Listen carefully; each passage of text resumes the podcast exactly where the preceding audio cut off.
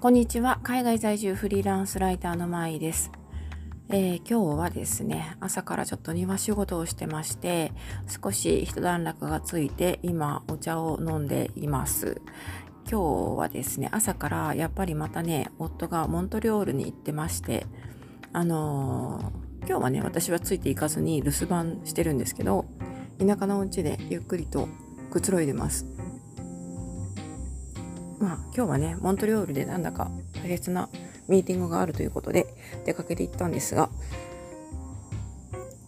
この10月からね、サバティカルリーブという長期休暇を取るということで、何かとその引き継ぎとかね、いろいろね、忙しいんですね。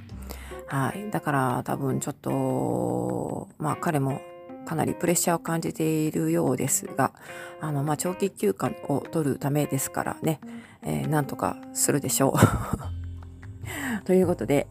えー、今日はね、あの、隣人の話をしてみようかなと思ってます。あのね、あの、このうちの隣、隣と言っても田舎なんで、隣、お隣さんとの間には木がかなり茂ってて、えー、全然、何て言うんですかね、その、ダイレクトに隣、隣人という感じはないんですけど、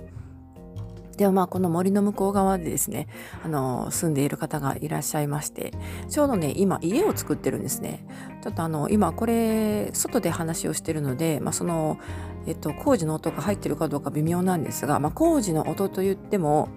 あの、そういう、いわゆる機械音じゃなくて、えっと、木を切る音だとかの、金槌で木を叩く音とかぐらいなんですよね。で、だいぶ出来上がってきてまして、私たちもね、時々あの遊びに行っているんですけど、というのももともとその家の持ち主というかオーナーですね、家を建てている人がですね、もともとはうちのこの家を夫に売った人なんですね。で、あの、彼らはとにかくこの、え、ー、と、地域あたりの、え土地を持ってたんですが、まあ、この部分の私たちが今住んでいるこのエリアの敷地と家だけをですね、夫に売って、で、あの、一部のね、土地は自分たちでキープしてたんですね。なので、その今彼らが持っている土地の土地にですね、新しい家を、まあ、あの、なんて言うんでしょうね、ドリームハウスというかね、す、えー、で、にご夫婦ともにほとんど定年退職状態になってまして、リタイア、まあ、リタイア、セミリタイアですね、みたいな感じになってまして、で、そのまあ、老後の楽しみというか、あの、夢の家を今作っているところなんですね。はい。ということで、えー、かなりモダンな雰囲気のお家になっております。で、そのご主人というのがですね、えー、すごく多彩な方なんですが、もともとは会計のお仕事をしてて、で、え、ー、と、まあ、料理もね、得意なんですね。で、レストランも何軒か経営されてたみたいです。で、あのまあ、それ、まあ、とにかくクリエイティブな人なんでしょうね。その家を建てるダイレクターもやってるということで、実際にこう図面を描いたのは多分誰かに頼んで描いてもらってると思うんですが、その模型を自分で作ってですね、えっ、ー、と、何分の1サイズかわかんないですけど、で、あの、やっぱりその幅とか敷地が狭いからって言って何メートル幅広くしてもらったとかってなんとかなんとかってそういう話をしてましたね。その模型もね、もあの見せてもらったんですけど、結構そういう感じで家を作っている人っていうのが最近また増えてきてるんですよね。この私たちが特に住んでいるこの田舎のエリアで、えっ、ー、と、まあパンデミック以降ですね、やはり、えー、なんて言うんでしょうね。街の中に住むということのうーんまあいいところと悪いところと強調されましたよね。えっ、ー、とまあ狭いアパートとかであの外出できない状況とかもありましたしそういう中で自分たちの生活なクオリティオブライフですねそれを固持つためにはどういうふうな人生をの計画を練るべきかというそういうねやはり生き方とかこれからの暮らし方について考えた方はやはりあの多いと思います。私たちもそういう意味で田舎に完全に引っ越してしまったんですけどなので今この田舎に引っ越し田舎移住というのがやはりこちらでもえっ、ー、と何て言うんでしょうねトレンドになってましてでさらにリモートで仕事ができるということがねもうかなりの職種において可能になりましたよね。なのでそのリモート田舎に住みながらもリモートで仕事ができるどこに住んでいても仕事ができる状態そういう職種にあって、えー、じゃあわざわざ街のうる賑やかな賑やかなというかねあの騒音やいろんなストレスに囲まれながら街の中に住んでいる意味は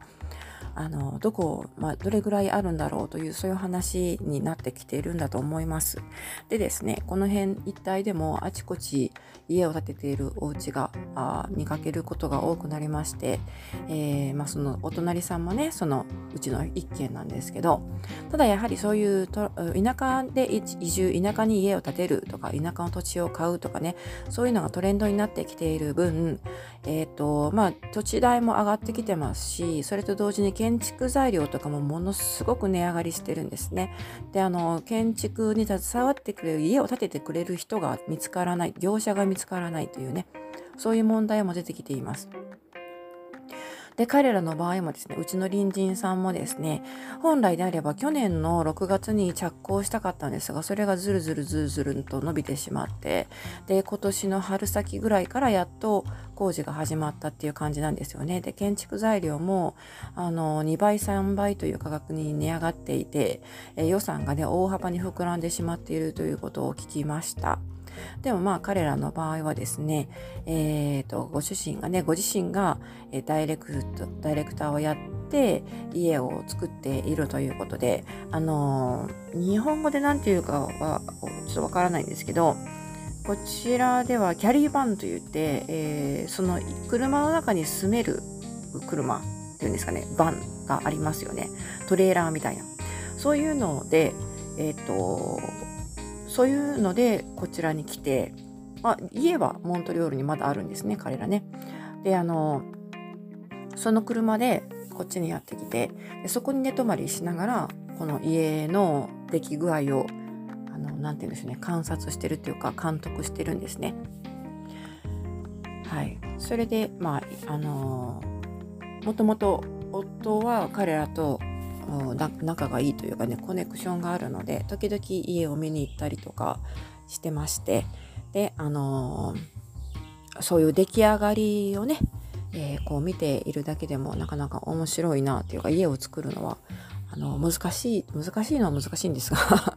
あのなかなか面白いとかエキサイティングなプロジェクトだなプロジェクトだなということが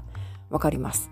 はい、そして、まあ、やはり、えっと、彼らはねえー、彼らはというかその旦那さんの方がご主人の方が、えー、料理がお好きだということでピザ専用の窯なんかもね作る予定でいらっしゃるみたいなんですね。だからまあその出来上がりの、えーと、お引越しお祝いとかにお招きされしてもらえるなら 喜んで、えー、行かせていただきたいという感じなんですが。はい。というわけで、えー、今日はそういうカナダの田舎の住宅、住宅事情というかですね、建築、えー、事情、まあ、田舎移住に関してお話ししてみました。というわけで、えー、今回はここまでになります。最後まで聞いてくださってありがとうございました。では、また次回お楽しみに。